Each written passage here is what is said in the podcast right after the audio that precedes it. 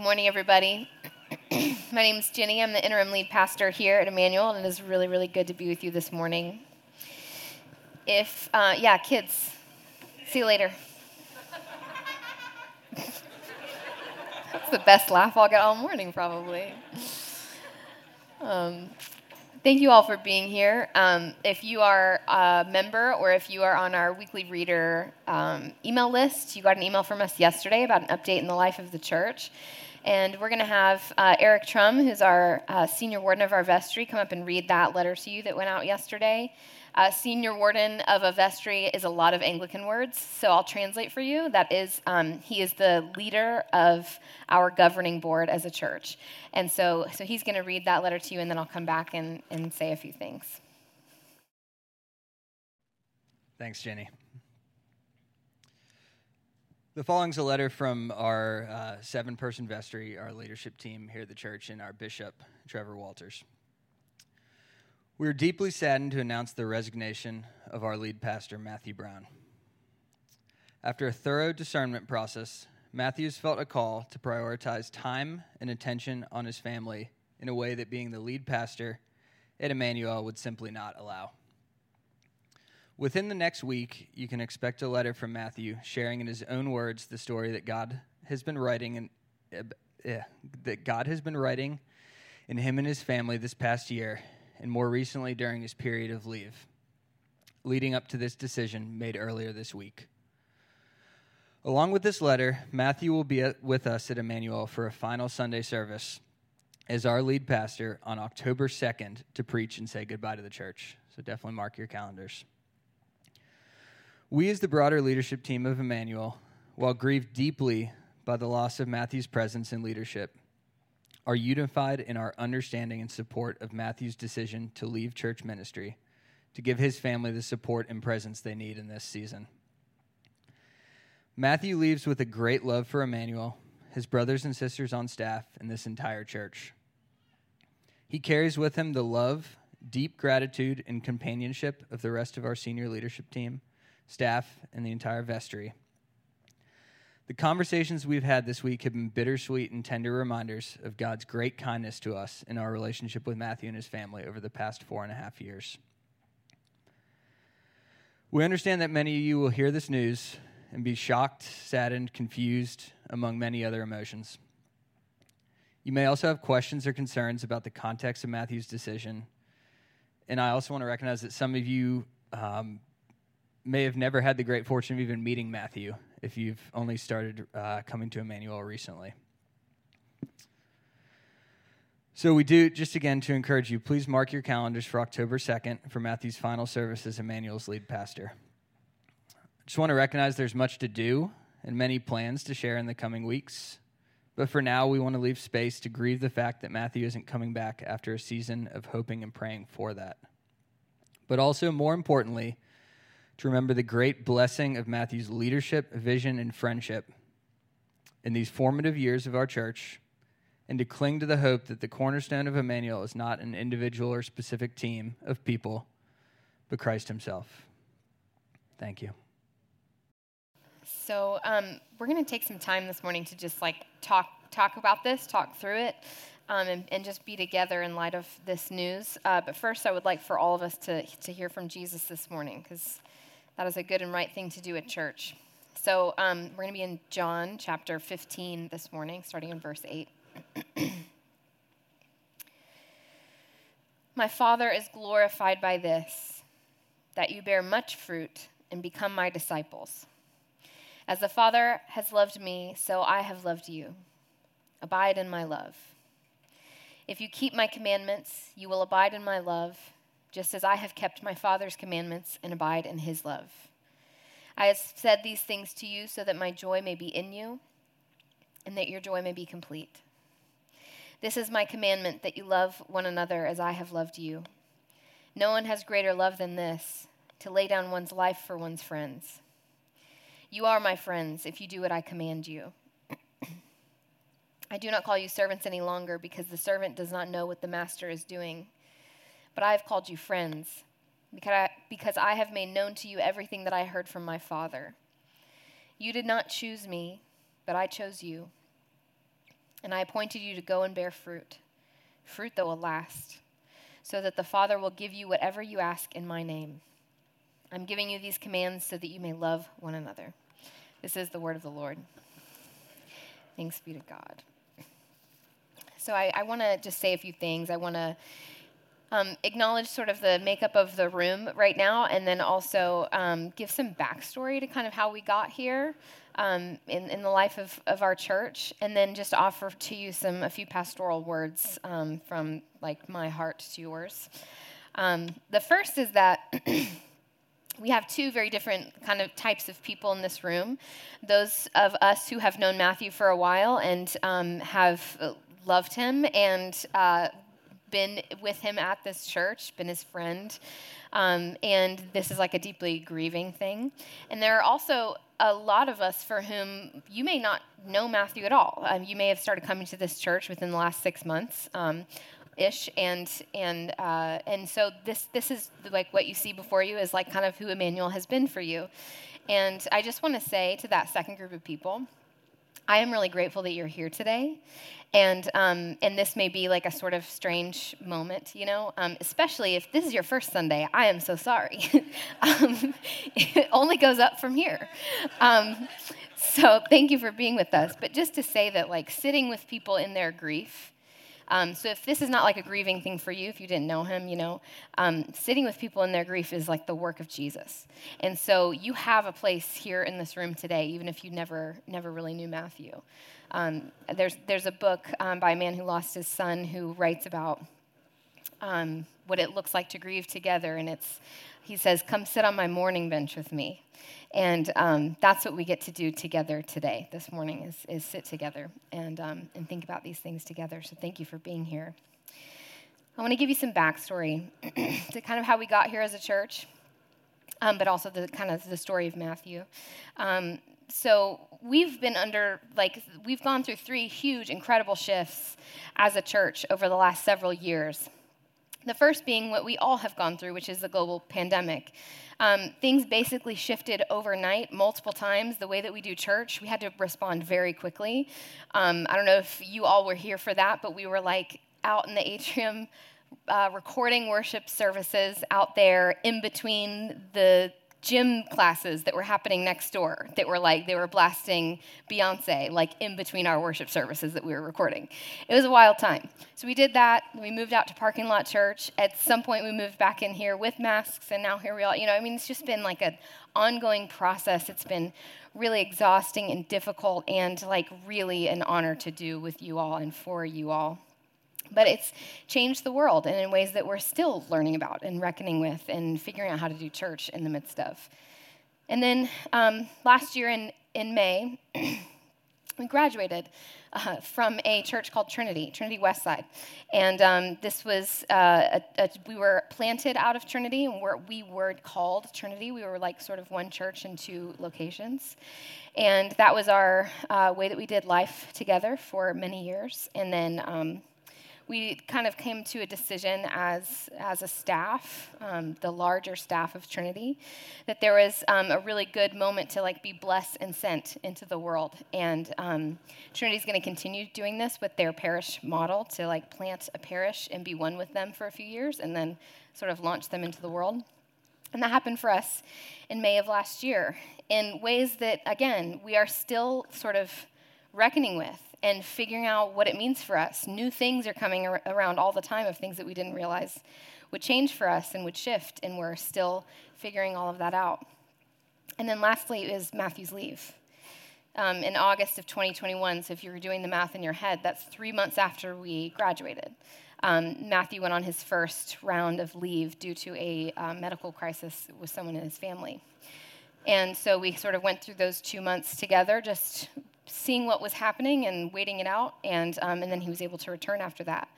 And that was when what kind of happened on staff is, and, and with our vestry, is we kind of went into this season together um, that we knew was going to be really difficult. Um, his family situation had not changed. It just felt like it was time to come back.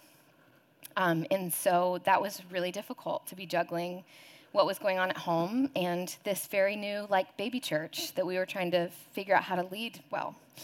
And, um, and we did it like baby deer for, for a long time, uh, kind of stumbling around, but still like God was so good and we were really happy with, with what was, was happening here. And then for him personally, things kind of came to a head around um, Lent of last year. So if you were with us, you might remember we, we announced that he'd be going on a short leave, a few weeks, so would be back here with us on Easter to celebrate the resurrection with us.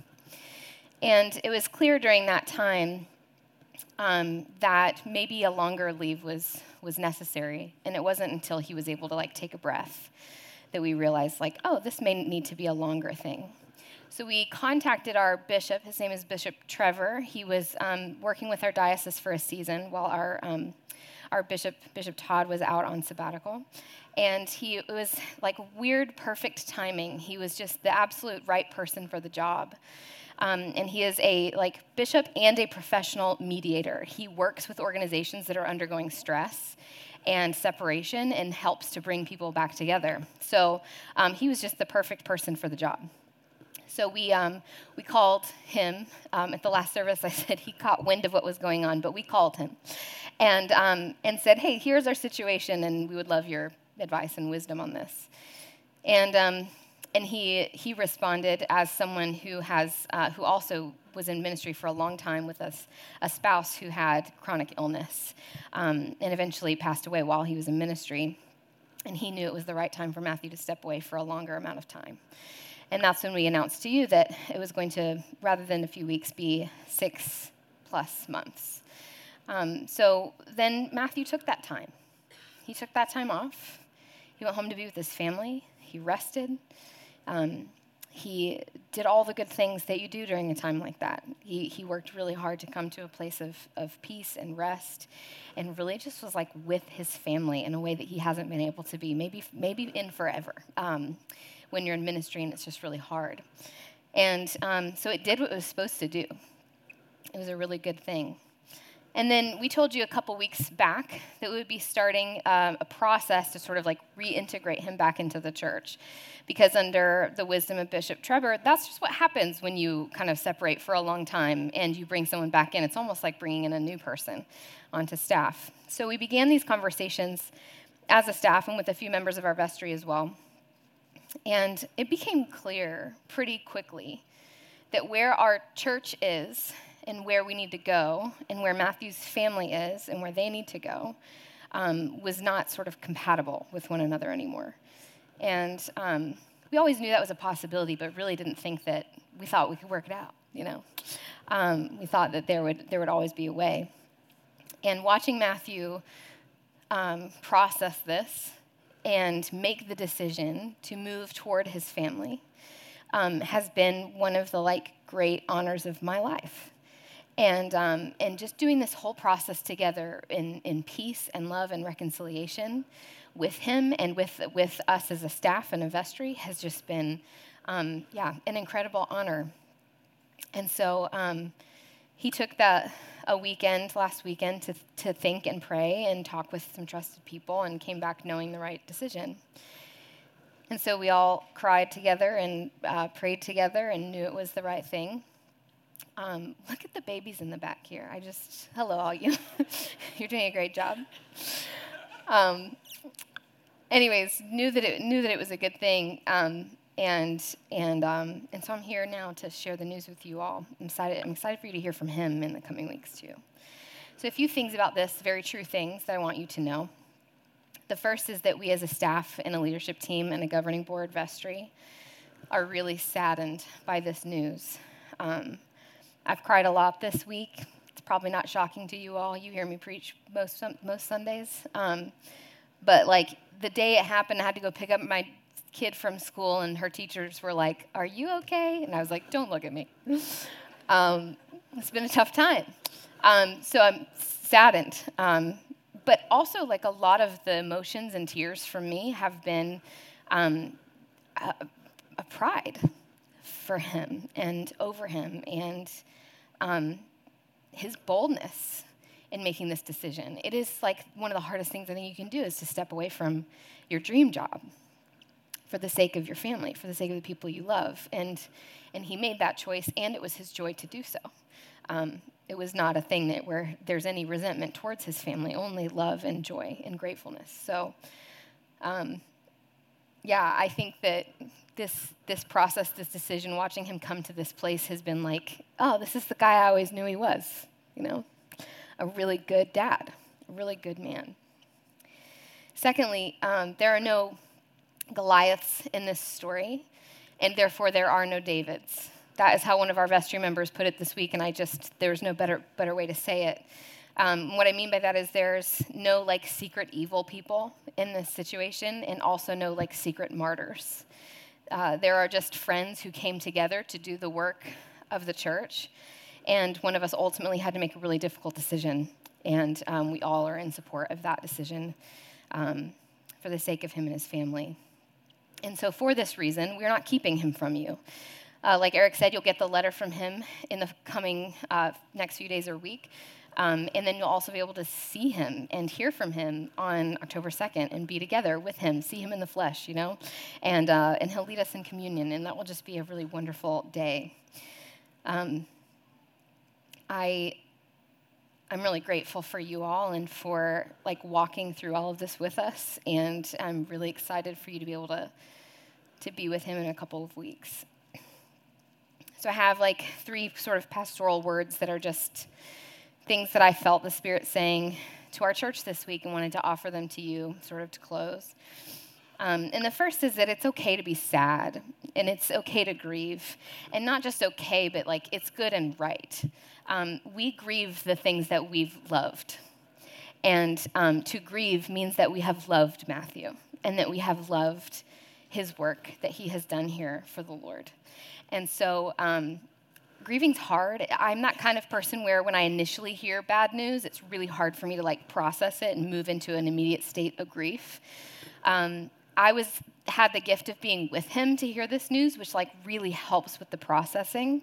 And if that's you, I really hope you can be here in a couple weeks when he comes to preach because seeing him in the flesh will help like move you into that place where you can actually process and grieve and also say thank you to him and, um, and be with him, you know, in the way that we ought to as, as Christians.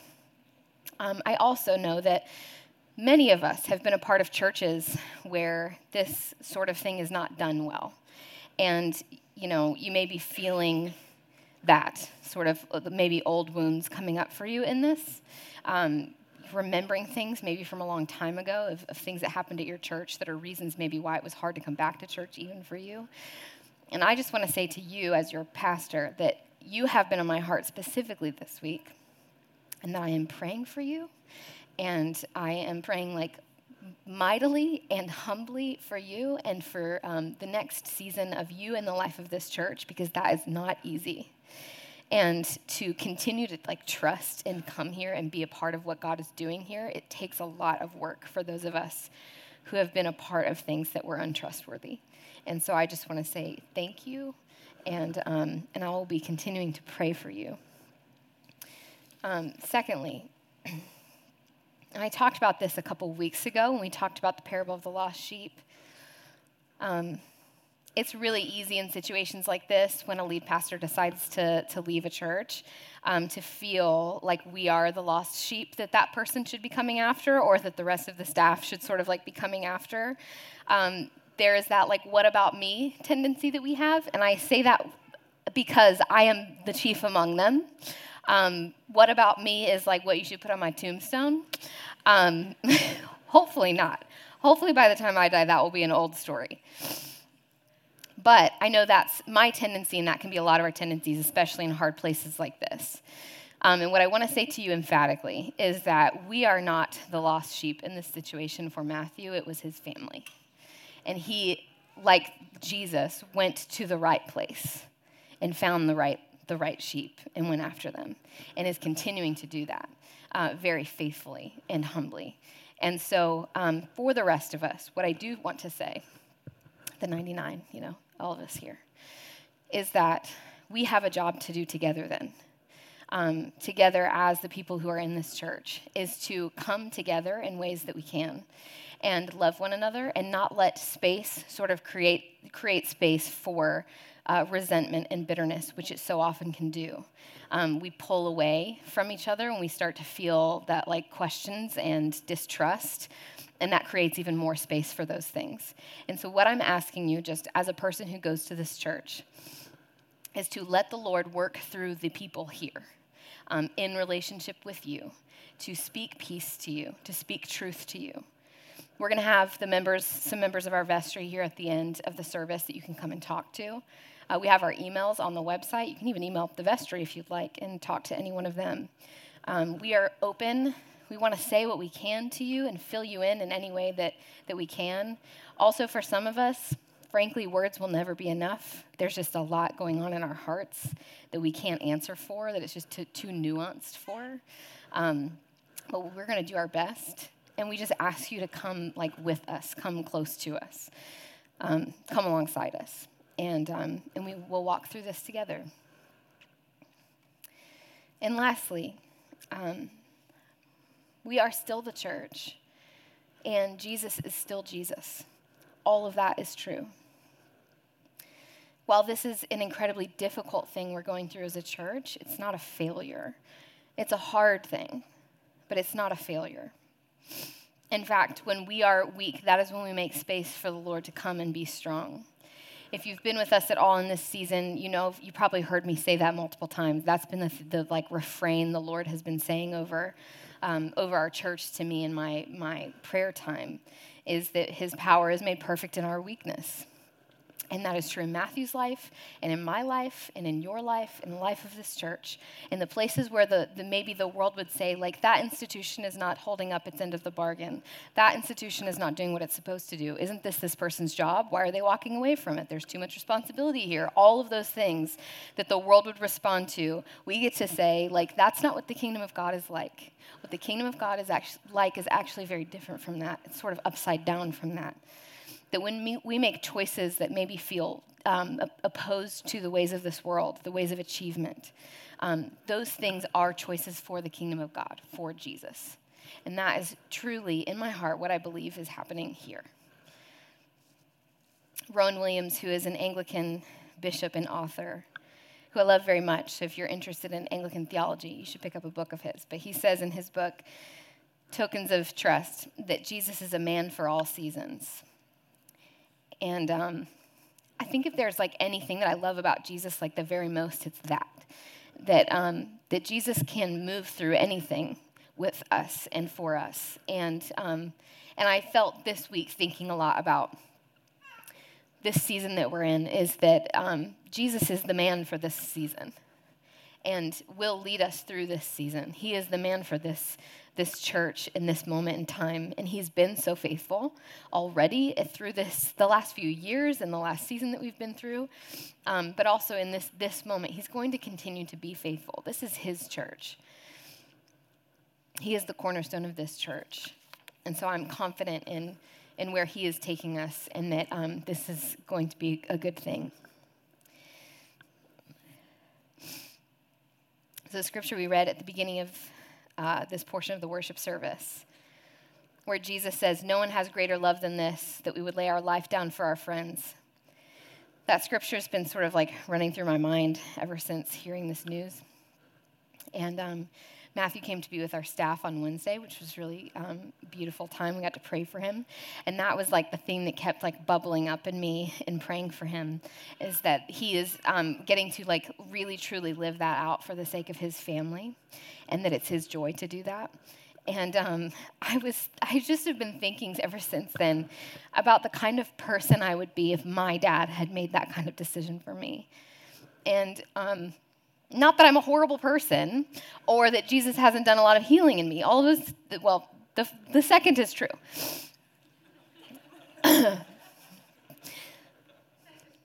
but that, like, what a story that they get to have now. And that the beautiful thing about how the Spirit works is that He doesn't have to be your dad for you to be loved by this, this story.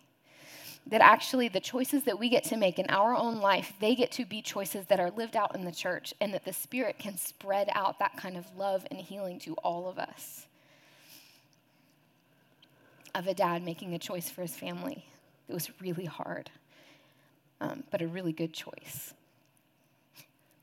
Micah said this week that Matthew is um, trading a good story for a great story. And, um, and I can't say it any better than that. And so I thought that was a, a good way to conclude.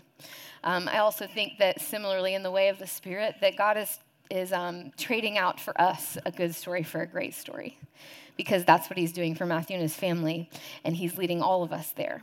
Um, and so I'm just, I'm so grateful to him for that and for um, the season that we'll be leading into, uh, us all into as a church um, by the Spirit of God, the one who knows the way and is here to heal us and lead us and guide us. And um, amen.